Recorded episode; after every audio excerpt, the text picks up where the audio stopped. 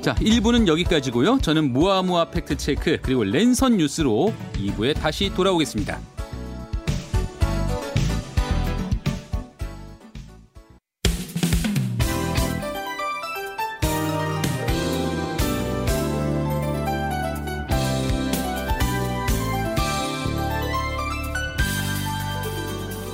김정은의 주말 뉴스쇼 2부는 한 주를 팩트체크로 정리하는 시간이죠. 모아모아 팩트체크부터 시작합니다. 잠시 후에 뵙죠.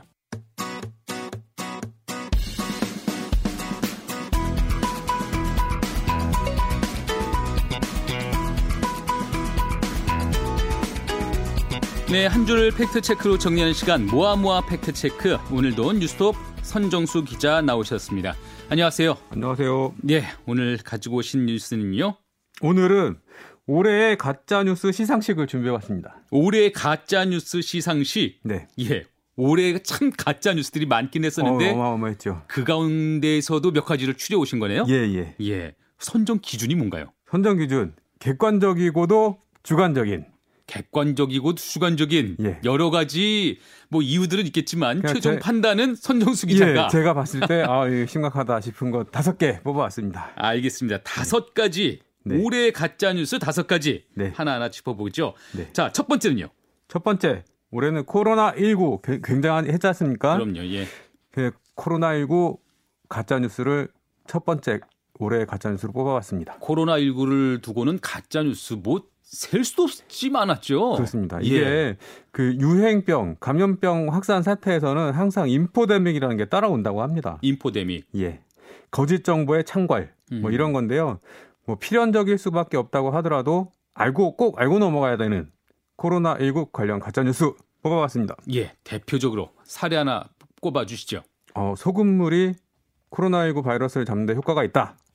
이런 가짜 정보가 퍼져가지고 네, 네. 연초에 그 교회에서 감염된 분이 교인들한테 스프레이로 입에다가 분무기를 뿌렸다가 소금물 분무에 분무기를 뿌렸다가 집단 감염 사태가 일어난 일이 있었죠. 맞아요. 그러니까 네. 그 교회에서는 소금물을 소금물을 분무기에 담아서 뿌리면은 코로나19를 막을 수가 있다, 예방할 수가 있다 해서 분무기로 들어오는 성도들에게 분무기로 이렇게 네. 소금물을 뿌렸는데 줄 서세요 해가지고 이제 뿌리셨죠. 오히려 그런 행위 때문에 예. 코로나19가 더 번졌어요. 그렇습니다. 어처구니 일이었는데 예. 또 이뿐만이 아니- 아니었죠? 예. 고추대차 아십니까? 고추대차, 예. 고추대. 고추대, 예, 예. 고추 줄기 말하자면 예, 맞습니다. 예. 그 고추대로 차를 달여 마시면 코로나19 치료제로 쓸 수도 있고 예방 효과가 있다. 이런 또 어처구니 없는 낭설이 유튜브를 중심으로 걷잡을 수 없이 확산되고 있습니다. 지금. 아, 지금 현재 예. 사실 코로나19에 또뭐 예. 여러 가지 뭐 한약제 아니면 여러 가지 무슨 다른 식품에 들어 있는 성분들이 코로나19 예방에 좋다. 이런 이것도 뭐 뜬 소문들 예. 많긴 했었는데 지금 또 고추 대차가 효과가 있다. 그렇습니다. 네. 근데 또 어이없는 게 네. 한의사라고 하시는 분이 음. 자기가 코로나19 확진자를 대상으로 실험을 해봤는데 예. 20명이나 고쳤다. 어. 이렇게 주장을 하는 동영상이 굉장히 확산되고 있습니다. 아니 또 다른 사람도 아니고 한의사분이 그런 얘기를 하신다니까 또 예. 솔깃할 수도 있을 것 같아- 같아요. 예. 예. 이거 뭐 그래서- 사실인가요? 그- 예. 이와 관련해서 네. 그 중앙재해대책본부 중대본 브리핑에서 네. 관련된 질문이 나왔었습니다. 이 얘기들이 퍼지니까 예, 예. 이거 좀 근거가 있는 얘기냐, 믿을 수 있는 얘기냐 이런 예. 질문이 있었겠네요. 한 매체에서 이 고추대차에 지금 확산되고 있는데 어떻게 생각하시냐. 음. 그러니까 그 방역, 방역 당국에서는 굉장히 어이없어 하면서 음. 사실 답변을 할 수 없는 상황이죠. 그 전혀 근거가 없는 얘기여서 예, 예, 예. 예. 민간 요법을 너무 맹신하지 마시고 그리고 이 민간 요법을 너무 믿다 보면 진단과 치료가 꼭 필요한 상황인데도 불구하고 병원에 가지 않는다. 그랬을 경우에 오히려 화를 키울 수 있으니 예. 가려가면서 들으시라. 이런 취지로 이제 권고를 하죠. 예. 예. 너무나 당연한 말인데, 너무나 당연한 말인데 지금 건강에 대한 문제, 지금 예. 또 중차대한 지금 코로나19 전염병 사태 속에서 그런 뭐 한간에 떠도는 그런 소문에 의지할 것이 아니라 네. 몸에 이상이 있거나 궁금하거나 병원을 찾으셔야죠. 의사를 찾으셔야죠. 예. 이 고추대차가 막 실시간 랭킹 검색어 랭킹이 오르고 그랬어요. 네. 특히 이제 어르신들이 지금 두려움에 많이 떨고 계시잖아요. 그래서 음, 어르신들 사이에 이 유튜브 동영상이 확산이 많이 됐는데요. 음. 이거 관련해 갖고 팩트 체크 해달라는 의뢰도 많이 들어왔고, 예, 예. 그리고 이제 제가 팩트 체크한 기사들이 많이 퍼졌습니다. 네, 네. 굉장히 관심이 많, 많이 있는 분야니까 음. 코로나19. 근데 그 어떤 분께서 저희 글을 이제 퍼가시고 거기다 이제 첨언하신 게 음. 고추대차보다 거리두기와 마스크 쓰기가 더 예방과 강력한 예방 예, 예, 효과를 예, 예. 가지고 있죠. 예, 더 예방 효과가 크다. 예. 예, 이렇게 결론을 지으셨더라고요. 아, 뭐 가짜뉴스 어디나 문제지만 특히 건강에 대한 문제에 대해서는 가짜뉴스 각별히 좀 주의를 해야 될 것 같아요. 맞습니다. 자, 이렇게 코로나19와 관련된 가짜뉴스도 한번 짚어봤고, 네. 자, 다섯 가지 중에 이제 두 번째 분야 네, 이위. 어떤 걸까요? 예. 올해 큰 정치 이벤트가 하나 있었죠. 자유로 총선. 네, 네. 총선과 관련된 부정선거 음모론을 뽑아봤습니다.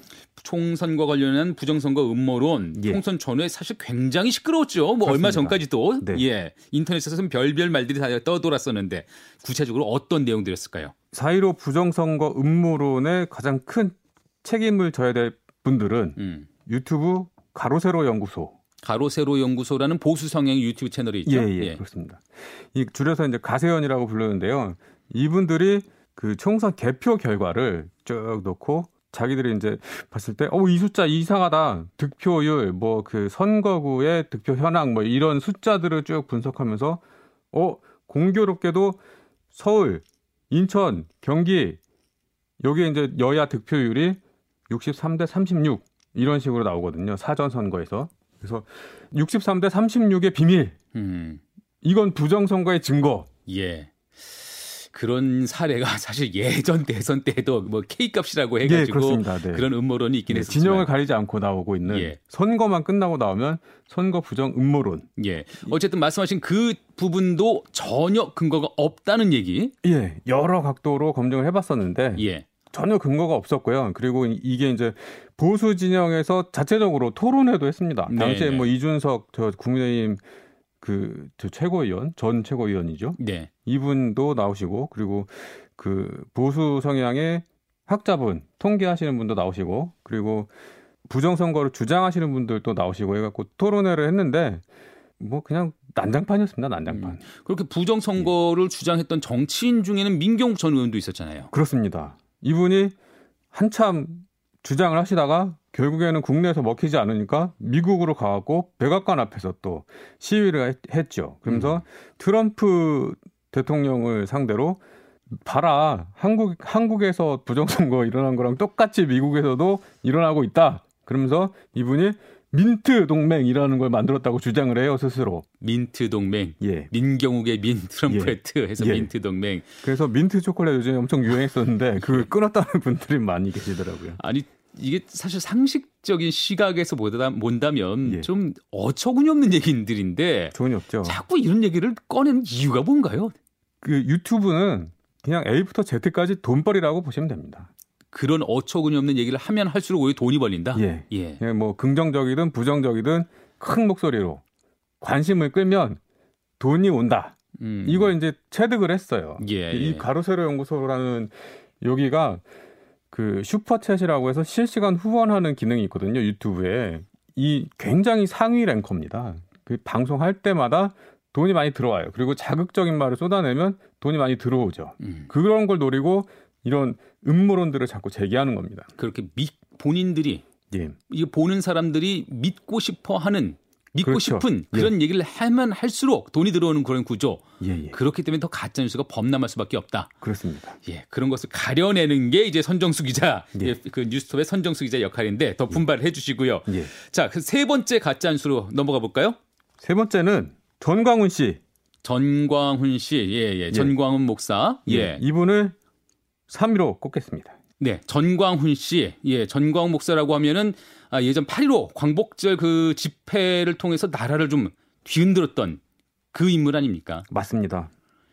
굉장히 2차 대유행이라고 불렸던 집단 감염 사태를 일으킨 촉발시킨 장본인이고 네, 그리고 엄청나게 국론을 분열시킨 국력을 많이 소모시켰던 분이라고 할 수 있겠죠. 예. 예. 근데 이분이 구체적으로 가짜 뉴스를 퍼뜨렸다. 예. 어떤 걸까요? 어우, 이분은 진짜 제가 이 팩트 체크하면서 거의 오, 전 전광훈 씨가 나와서 뭐 말씀하시나요? 그리고 들어보면 입이 입을 열면 거짓말이 아유. 나오는 수준이었습니다. 예, 예. 대표적인 거 몇 개 몇 개 뽑아 보면 이분이 이제 어디 가서 이제 자기를 소개할 때 음. 나는 정치인이 아니라 한국 교회를 이끄는 선지자다. 음. 이렇게 얘기를 합니다. 네, 네. 그 이분의 행적을 조사해 봤죠. 이분은 글쎄요.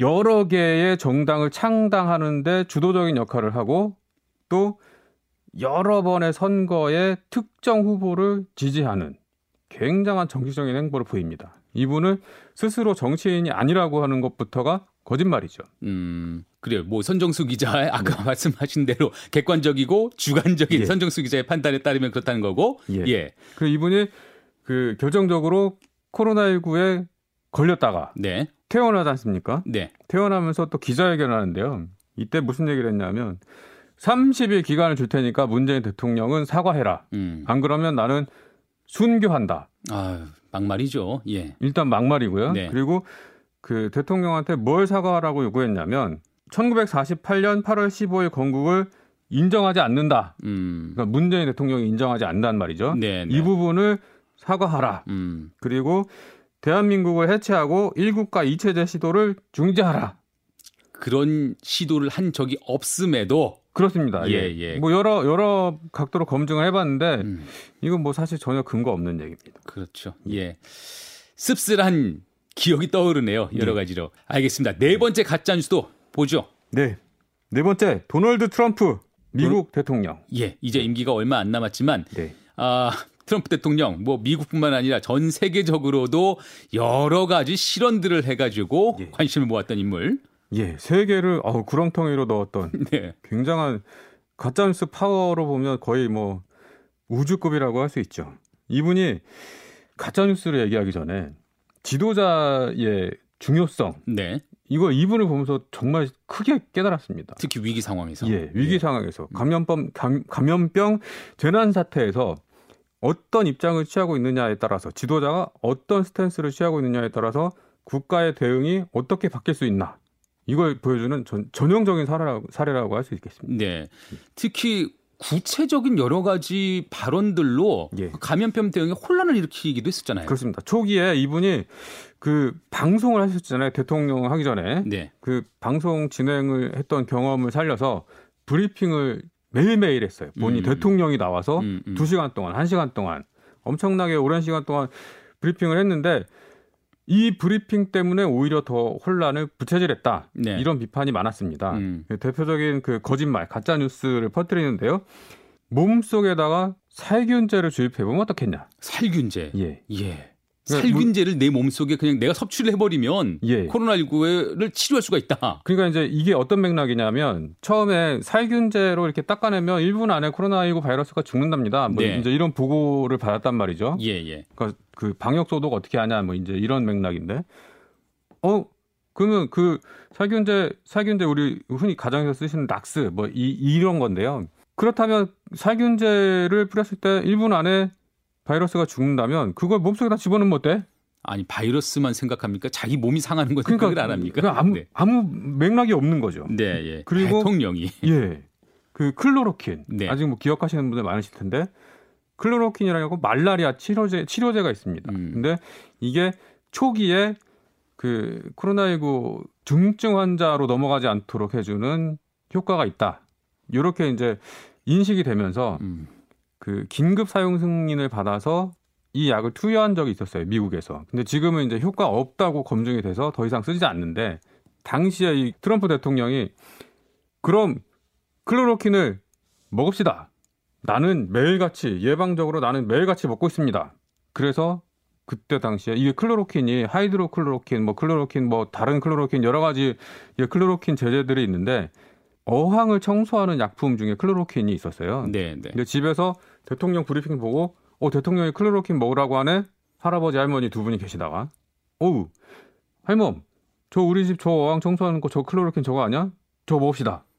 그래서 할아버지는 돌아가시고 할머니 중태에 빠지고 야, 이런 일이 있었죠. 그러니까요. 이게 네. 얼마나 끔찍한 일인가요? 이런 발언을 대통령이 그렇습니다. 꺼내놨다라는 게 정말 충격적이고 특히 뭐 트럼프 대통령은 이뿐만 아니라 지난 대선에서도 우편 투표가 부정 선거 이미 부정 선거다 우편 투표 사전 우편 투표는 심지어는 선거에 들어가기도 전부터 이번 선거는 부정선거다. 그러니까요. 조작된다. 예. 예. 정치적으로 또 미국에서 이거 전염병을 예방하는 데 있어서 크게 아유 혼란을 부추긴 정치 예. 지도자가 최고 정치 지도자가 혼란을 부추긴 그런 책임이 예. 있었는데 아유, 예. 어쨌든 임기를 이제 얼마 안 남기고 있지만은 트럼프 대통령의 행적은 두고두고 좀 비판을 받을 것 같아요. 그렇습니다. 그 트럼프 대통령까지 짚어봤고 마지막 가짜뉴스 하나만 더 꼽아보자면요. 어, 에너지 전환 관련 가짜뉴스. 를 꼽아봤습니다. 구체적으로는요? 구체적으로 원전 관련. 원전. 네. 우리나라 예. 원전 관련. 예. 그러니까 지금 우리나라 정부가 에너지 전환 정책을 펼치고 있는데요. 네. 이게 이제 대통령 대선 공약이기도 했고 그리고 이제 세계적인 추세이기도 한데 석탄을 줄이고 원전을 줄이자 이런 내용입니다. 기후 변화에 대비하기 위해서. 네네. 근데 이 반대하시는 분들이 대통령이 영화 한 편 보고 나서 탈원전 정책을 결정했다. 그 뜬금없이 생뚱맞게 예. 그런 주장들을 하고 있습니까? 예. 예. 대통령이 저 영화 한 편 보고 이렇게 정책을 급조하니까 부작용이 생긴다. 음. 이런 식으로 이제 비난을 퍼붓는데요. 예. 이게 사실 전혀 근거 없는 얘기입니다. 왜냐하면 문재인 대통령의 탈원전 정책 공약은 2012년 대선 출마할 때부터 처음 대선 출마할 때 그 당시부터 예. 공약이 그때도 공약에 들어 있었고 예. 내용이 2017년 대선과 비교했을 때 크게 달라지지 않습니다. 근데 음. 이 지금 저 비판하시는 분들이 주장하시는 그 영화는 2016년에 개봉하거든요. 판도라라고. 음. 그러니까 앞뒤가 안 맞는 거죠. 시간 순서가 안 맞는 거죠.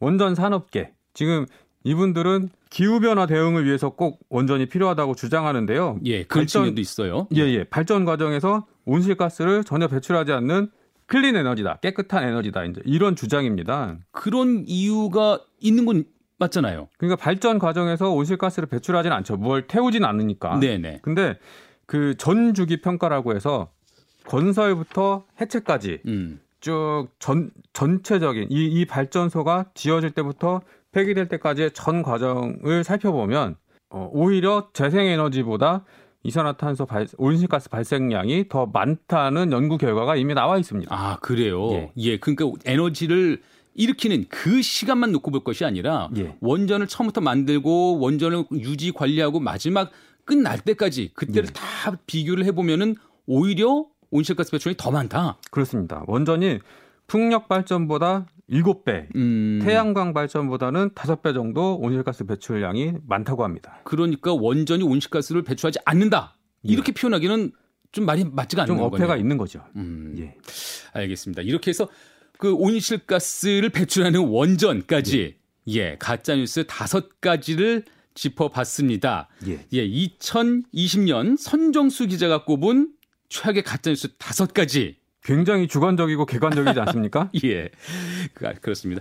이런 가짜 뉴스들 올해는 참 범람했던 것 같은데 내년에는 이런 가짜 뉴스들 좀 잦아들었으면 좋겠습니다. 그렇습니다. 예, 그 가운데서도 선정수 기자가 더 크게 역할을 해주시길 바라고요. 예, 오늘 팩트 체크 이렇게 드릴까요? 고맙습니다. 네, 감사합니다.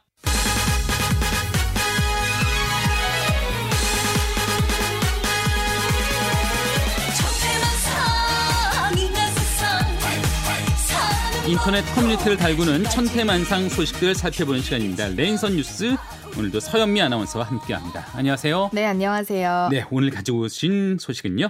네, 참교육에 열광하는 사람들이 늘고 있다는 뉴스가 이번 주에 화제였습니다. 참교육, 참교육이 네. 뭔가요? 주로 예의 범절을 어긴 사람, 또 잘못된 일을 저지르고도 뻔뻔하게 행동하는 사람들을 응징을 하는 거예요. 그래서 부끄럽게 만드는 걸 말하는데 음, 인터넷상에서 그런 것을 참교육이라고 그렇게 부르는 그렇게 봐요. 부르더라고요. 네. 근데 이번에 화제가 된 건 조금 다릅니다. 그냥 주의만 주고 창피만 주고 끝나는 게 아니라 대상한테 물리적으로 보복을 하는 형식 이었거든요. 어떤 영상이 화제가 됐길래요? 예를 들어서 어, 이번에 화제가 된 영상은 예. 비행기에서 그 이코노미석이 굉장히 좁지 않습니까? 네네. 그 앞좌석에 탄 긴 머리 여성이 뒷자리로 머리를 넘겼는지 아니면 넘어간 건지는 잘 모르겠지만 음. 뒷좌석에 모니터를 가리게 된 거예요.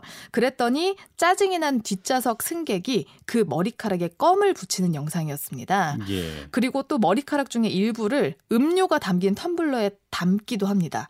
그리고 또 가위로 그 머리카락을 자르기도 아이고. 했다는 영상이 이번 주에 화제였습니다. 그런 일을 한 사람이 실제 그 영상을 찍어서 어딘가 올리기도 한 거네요. 뭐 물론 이게 조작이라는 지적들이 있긴 있어요. 네. 그래서 뭐 확인은 잘 안 되지만 그럼에도 불구하고 이런 행동에 사람들이 엄청나게 환호하고 있습니다. 매너 없는 행동에 대한 깨달음을 주는 것을 넘어서 응징까지 하는 행위에 대해 사람들이 엄청나게 환호를 보내는 거죠. 네, 네. 또 사람들이 많은 관심 보이고 있는 건 길거리에서 포교 활동을 하는 사람들 또 이 코로나 시국에 마스크 쓰지 않은 사람들 참교육하는 영상 굉장히 관심 많습니다. 예, 다른 사람에게 불편을 주는 사람들을 어떻게든 응징하는 네. 또 그런 응징하는 모습들을 찍은 그 영상들 에 환호를 하고 있다는 얘기 네요. 맞습니다. 사람들이 좋아하니까요. 음. 이 조회수는 곧 돈이 되지 않습니까? 유튜브에서. 그렇죠. 이런 분노 유발 머니라고 하는데 이 영상들이 실상 조작으로 밝혀져서 논란이었던 적도 있습니다. 네. 그러니까 한때 100만 구독자를 보유했던 유튜버가요. 지난 6월에 배달원이 자신의 배달 음식을 빼먹었다면서 항의하는 영상을 올렸었거든요. 음. 그래서 어, 그 배달원을 참교육해야 된다 막 이런 식으로 올렸는데 알고 보니 조작이었던 거예요. 꾸민 연기처럼. 네. 네. 그래서 M1 배달 기사님들만 오해를 샀고 그 이후로부터는 혹시 배달 음식 시켜 드신 분들 중에 이런 경험 있으시겠지만 거기에 뭐 손대지 않습니다라는 테이프가 붙어 있던가 뭐 이런 것도 많이 생겼죠. 그 이후에. 네, 네. 뭐 유튜버들의 돈벌이에 M1 사람들만 의심받고 피해자가 계속 생산이 되는 거죠. 참교육은 예의 범절을 어기는 사람부터 그 조두순 같은 범법자까지 정의를 대리 구현해준다 요런 취지로 사적인 처벌, 복수를 감행하는 양상을 계속해서 보이고 있어요. 예. 사회적으로 공분을 부추겨서 조회수 올리고 돈 벌겠다는 거죠. 근데 거꾸로 생각을 해보면 이 유튜버들은 그 지역 주민들에게 또 피해를 끼치고 있는 거거든요. 그럼요. 예. 그러니까 피해자인 나영이 가족들에게도 피해를 끼치고 있는 거고요. 같은 맥락에서 이들도 민폐 끼치는 또 하나의 응징의 대상이 되는 거거든요. 그래서 공적 처벌을 벗어나는 순간 계속 이렇게 악순환이 되는 거예요. 맞습니다. 지금 말씀하신 것처럼 공적 처벌을 벗어나는 거죠. 공적인 네. 처벌을 할 수가 없는 상황인데 본인들이 자칭 정의 사도처럼 그렇게 네. 행동을 하는 건데 음, 법적으로는 더 어떻게 할 수는 없고 네. 그런데도 손을 봐주고 싶어서 말하자면 이런 응징 영상들이 네. 생겨나는 거고 또 내가 이게 내가 못하면 대리만족이라도 느끼고 싶다. 그러면서 이런 영상들이 더 많이 만들어지는 것 같아요. 또 아까 그 영상들이 만들어지거나 아니면 그런 응징 행위를 찍어서 실제 실제 응징 행위를 찍어서 올리거나. 네, 그렇습니다. 근데 이게 문제는 이런 일들이 보복에 또 보복을 낳아서 폭력으로 진행이 되거나 협박 더하게는 살인까지도 가니까 문제인 거거든요. 그러니까요. 지금 네. 저는 사실 이런 상황들이 위험 수위를 넘나드는 것 같아요. 맞습니다. 뭐 짓궂은 짓궂은 응징 뭐 그런 차원일 수도 있는데 자칫하면 큰 범죄로 이을 수도 있거든요. 네. 요새는 누리꾼들은 어떻게 좀 반응을 하고 있어요? 진짜 강한 자에게는 못하는 선택적인 참교육일 뿐이다라면서 비웃는 경우 굉장히 많았고요. 예. 본인들도 알게 모르게 타인에게 피해 준 적 많을 겁니다. 그때마다 누군가가 참교육한다면서 괴롭히면 내가 나빠서 그런 거니까 당해도 기분은 나쁘지 않다. 이렇게 생각할 수 있나요? 라고 물어보신 분들도 계셨고요. 음. 자신이 피해를 준 사실도 자각하지 못하는 사람에게 굳이 정의라는 말을 붙여가면서 괴롭힘을 정당화하는 걸로밖에 안 보인다. 이런 비판적인 시각이 굉장히 많았습니다. 그래요. 그러니까 예. 그러니까 포털 사이트 기사의 댓글 분위기는 환호하는 유튜브 시청자나 뭐 폭발하는 조회수와는 굉장히 다르게 나타나고 아, 다행이네요. 있죠. 다행이네요. 네. 그나마 인터넷 여론들이 네. 그나마 야 이건 아니지 이 정도는 아니지 하는 그런 여론들이 점점 높아지고 있다는 거예요. 네. 그렇습니다. 어, 또한 전문가들도 의견을 내놨는데요. 네. 하재근 대중문화평론가는 기본적으로 정의를 구현한다고 물리적으로 누군가를 혼내준다는 발상 자체가 위험하다라면서 공적인 방식으로 이루어져야 되는데 개인이 사적으로 행사하는 걸 오락거리로 만드는 건 더 문제가 있는 거고 10대들에게도 좋지 않은 영향을 미칠 수 있다 이렇게 지적을 했고요. 정확한 지적이십니다. 예, 예. 김성수 문화평론가는 연출하고 정보를 왜곡하는 과정에서 애꿎은 사람들이 지탄받을 가능성이 상당히 높다면서 그런 상황들이 약자에게 집중될 수 있다 이렇게 우려하기도 했습니다. 네네. 그래서 결국 피해주는 행위 그것도 물리적으로 상해를 가하는 사적 처벌 행위가 오락거리가 되어간다는 표현이 딱 맞는 것 같아요. 음. 그래서 이런 일을 막는 건 철저한 무관심이 사실은 필요하거든요. 예. 조회수를 올려주지 말아야 되는 건데 보지 말아야 됩니다. 그게 쉽지 않아 말고. 보이는 게 문제입니다. 예, 올해 특히 이런 현상들이 이런 행동들이 많이 보였던 것 같아요. 네. 아, 2020년 마지막 랜선 뉴스에서 이 부분 잘 짚어주셨습니다. 내년엔 좀 잦아들어야 될 것 같고요. 알겠습니다. 여기까지 말씀 듣죠? 네, 고맙습니다. 네, 랜선 뉴스 지금까지 CBS 서현미 아나운서와 함께했습니다. 김정은의 주말 뉴스쇼 잠시 후 3부에서는 구정은 기자와 함께 주요 국제 뉴스 살펴보고요. 이어서 김현정의 뉴스쇼 화제 인터뷰 다시 들어보겠습니다. 잠시 후에 뵙죠.